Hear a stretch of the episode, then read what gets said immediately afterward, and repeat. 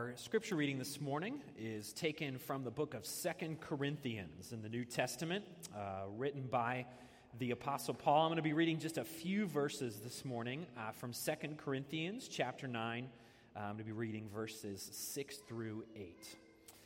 The point is this whoever sows sparingly will also reap sparingly, and whoever sows bountifully will also reap bountifully. Each one must give as he has made up his mind, not reluctantly or under compulsion, for God loves a cheerful giver.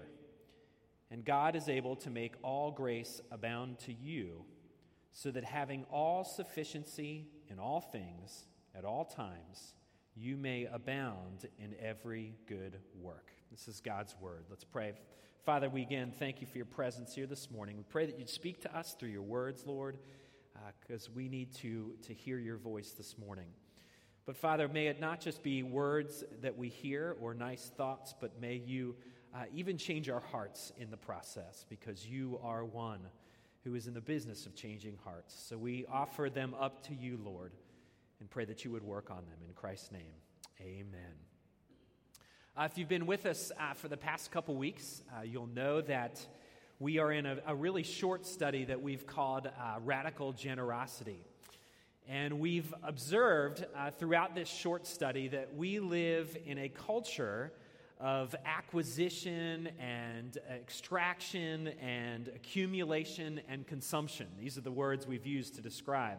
Acquire as much money and as many possessions as you can, extract what you can from others for your benefit the good life is defined through accumulation of success and fame and wealth and prestige. And once you have acquired all of these things, then consume them for your own pleasure and for your own benefit.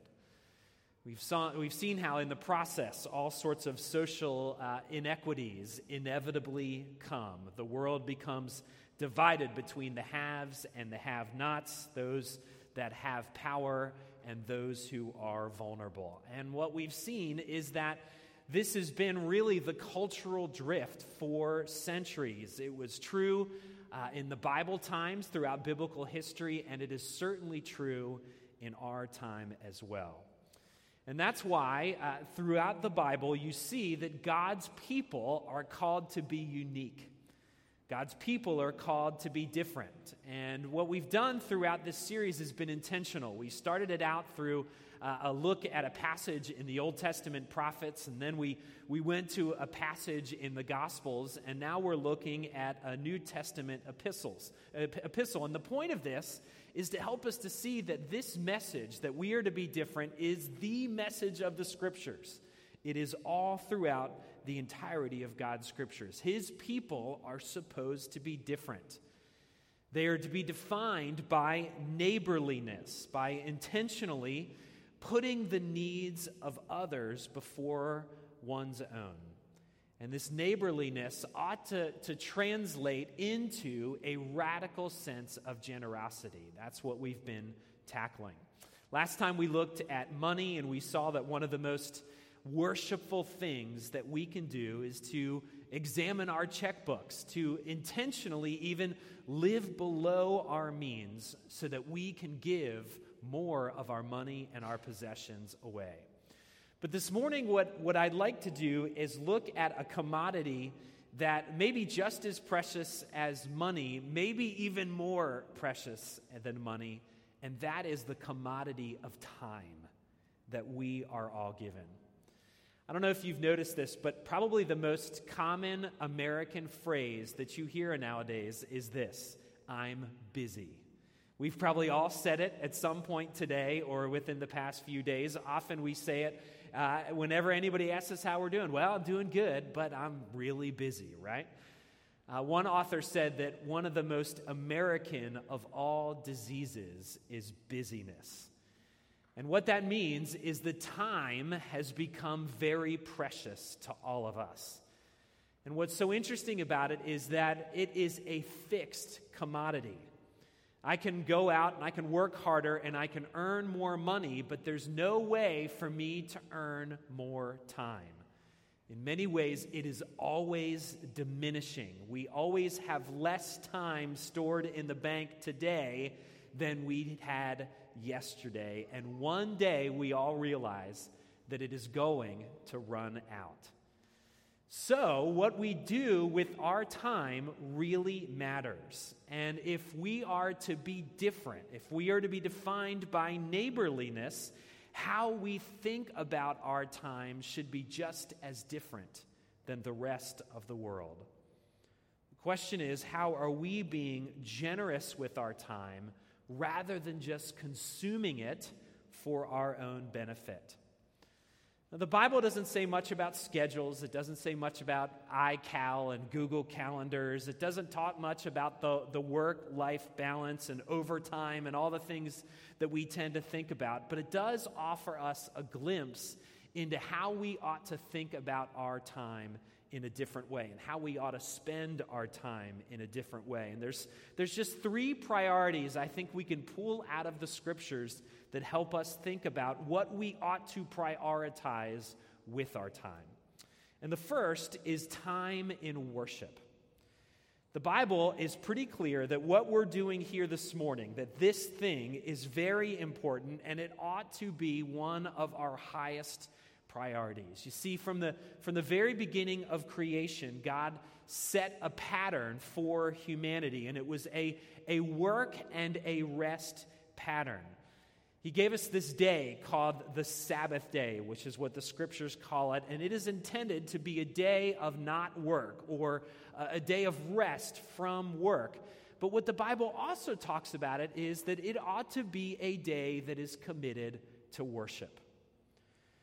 Think about what our culture talks about when it comes to kind of rest and work balance and all that sort of stuff whenever we feel pretty busy or whenever we feel pretty burdened or stressed about life, what is, what is the advice that we often hear in our world and from our friends? Well, they'll, they'll come to us and they'll say, Well, you just need some me time, some time just for you. You need to get away and rediscover yourself for a little bit. You need to, to make time for you and go and recharge your batteries. So, whenever we think about the idea of rest, we often think about it in those terms, and we mistake it with what the scriptural notion of Sabbath is really all about. Because what the Sabbath is, is very far from me time. In fact, it isn't me focused at all. It's, it's intended to be time that is set aside for the worship of God. It's interesting that the Sabbath was placed at the beginning of the week because it was intended to be a matter of priority. So, what we do on Sundays, gathering for corporate worship, ought to be one of the highest priorities of God's people. And in many ways, it is the opposite of me time. In fact, it's a break from me time. It's an opportunity for us to not think about ourselves for a period of time and instead to refocus our hearts on the greatness of God and the majesty of the gospel. I don't know about you, but I like getting a break from thinking about myself. But what it's also used is, is to be an example to the world of our priorities. In a world of, of acquisition and accumulation and extraction and consumption, God's people are to set aside their time in the priority of corporate worship. So we see that time in worship is important. But another biblical priority that we see out of the scriptures is the importance of time engaged in community. If you read the book of Acts, you learn about the early church, what Jesus' followers did uh, right after he resurrected or ascended back into heaven, and you learn about how they slowly changed the world. And the early church changed the world because they prioritized worship and community. They gathered in each other's homes. They broke bread together. They engaged in meaningful conversation with one another. They prayed for one another. They lifted one another up with their lives. You see, somewhere along the line, we have bought into this idea of, of what many have called Lone Ranger spirituality. Whenever we think about our own personal spirituality and our own spiritual growth, we think that it is often nurtured through personal prayer and personal Bible study and personal meditation. And of course, it is all those things. But the Bible talks about something much more fuller, in some ways, the opposite of all that, because it presents spirituality as something that is radically communal. That we grow as we worship together and as we sharpen one another in the context of God's community. Christian Smith calls, uh, and others have called this relational generosity.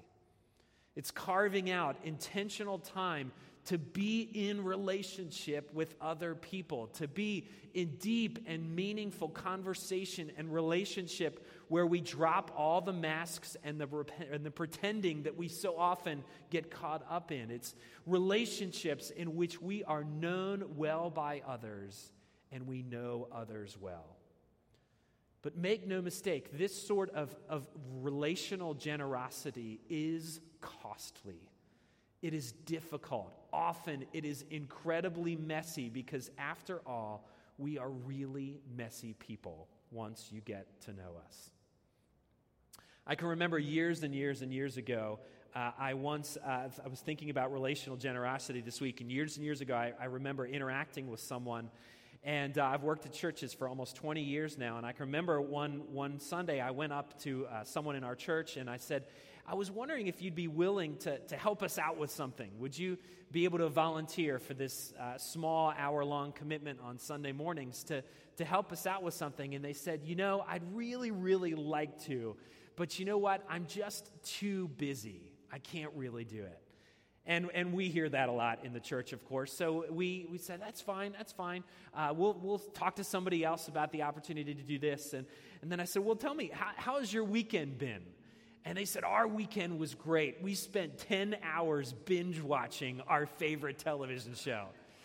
And we, I just kind of shook my head a little bit. It reminded me of a commercial that's out. I think it's for, for uh, hotels.com right now. And it shows a, a couple sitting on a couch uh, just finishing watching a, a television program. And it's a husband and wife. And they look at one another and they say, they say, Wow, that was great. We just binged watched 10 seasons of our favorite television show. And then the young woman grabs her phone and she starts scrolling through all her messages. And, and she sees, oh, we missed grandma's 85th birthday party or something like that. And then she, and then she keeps scrolling through the messages and discovers, oh, well, grandma passed away while we were sitting here and watching uh, this television show. And what it did is it was, a, it was a, in some ways a comedic commentary on the way our culture has become really disordered when it comes to time.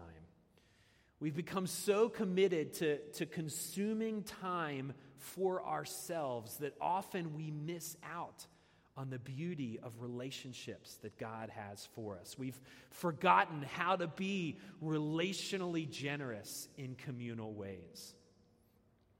One of the number one complaints that people hear uh, about churches is that uh, I, I, attend church, I go to it, but I don't feel like I am connected at all. And all of us pastors hear this all the time. And I can remember one pastor told me a story.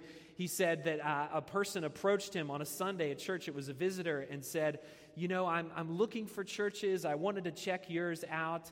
And he said, I'm ready to leave my own church. And we said, Well, well what, what made you want to leave your own church? Well, I, I don't feel very connected at this church, so I'm looking for another church I can feel connected with. He said, Well, what was the name of the church you left? And he's like, It was called The Belonging.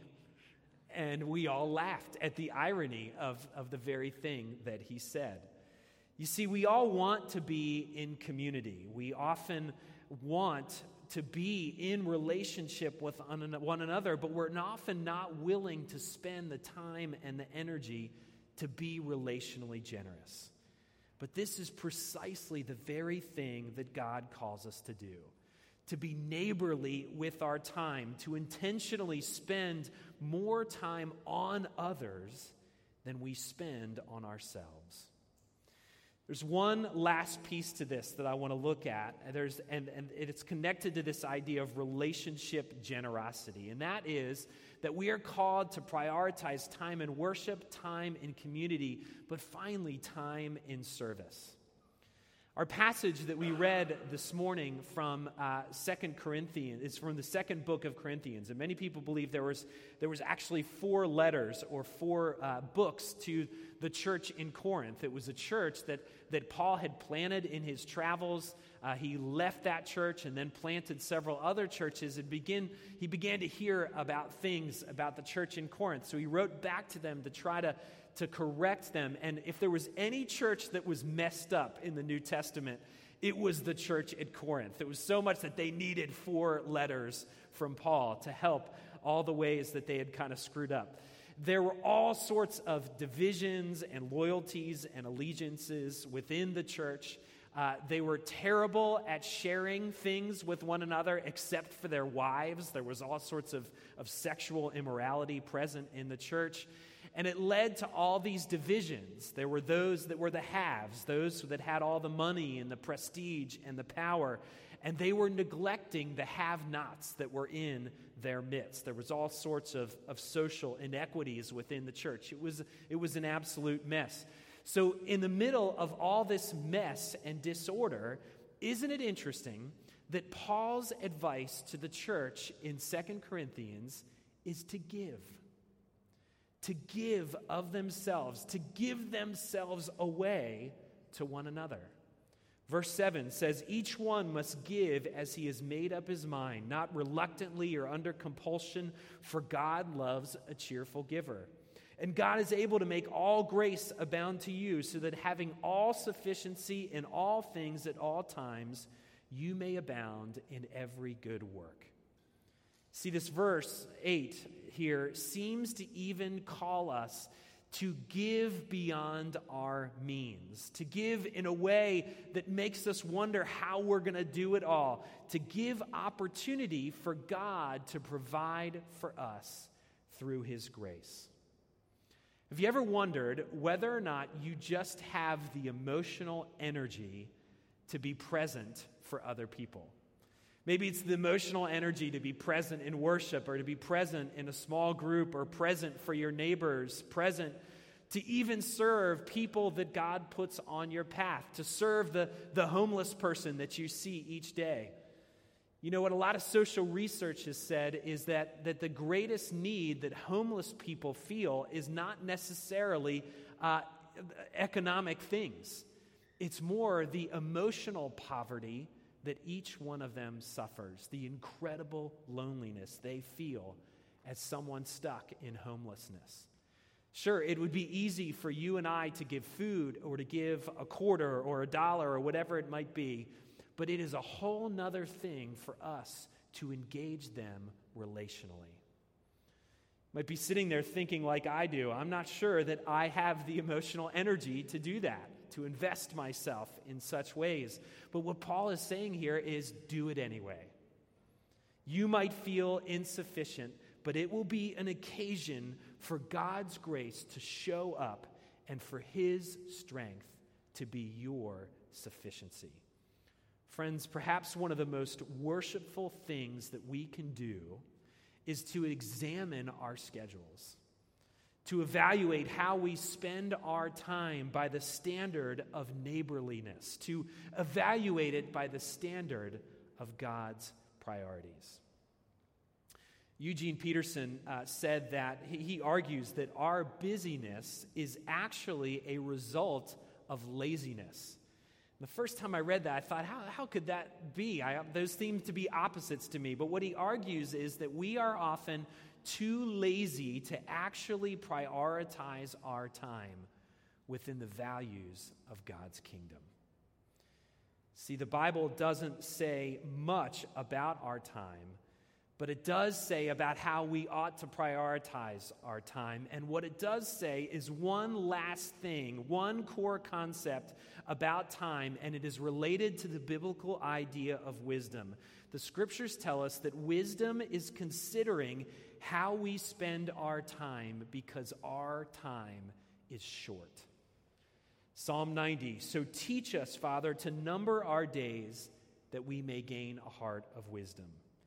James 4 describes our lives as a vapor, a morning mist that is here now and gone in an instant.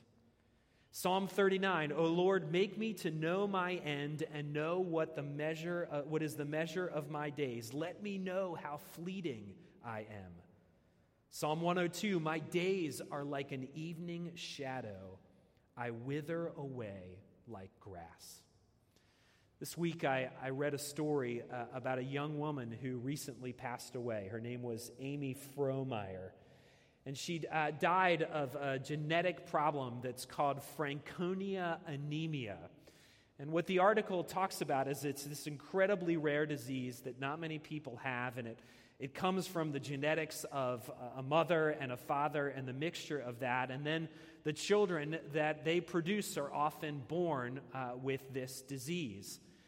And what the story went on to say was that, that by five years old, uh, Amy had watched two of her sisters die before her of this disease. Her one sister died when she was 12, the other died when she was 24. And Amy was told when she was five years old that she had this disease too. Can you imagine being five years old and having to process your own mortality, being told that you will probably pass away shortly? Just like your sisters have done. Imagine hearing that news. But, but, but rather than letting that news destroy her, the story tells us that she chose to make the most of the time that she was given her. Talks about her as being a person full of passion and joy uh, and energy and, and adventure. And she was so joyful that it was infectious to everyone that was around her. She deeply cared for others rather than just being sorry for herself. She spent her life on behalf of other people. And this, the article went on to say in 2016, she married a sweetheart while in a hospital bed receiving treatment. And later that year, on October 2nd, at the age of 29, she passed away. The article summed up her life, uh, her joyful life, with these words. It said, Amy decided to live inside of her moments. Friends, all of it is a gift. The money you have, the possessions you have, the time you have, all of it is a gift that is given to you by God.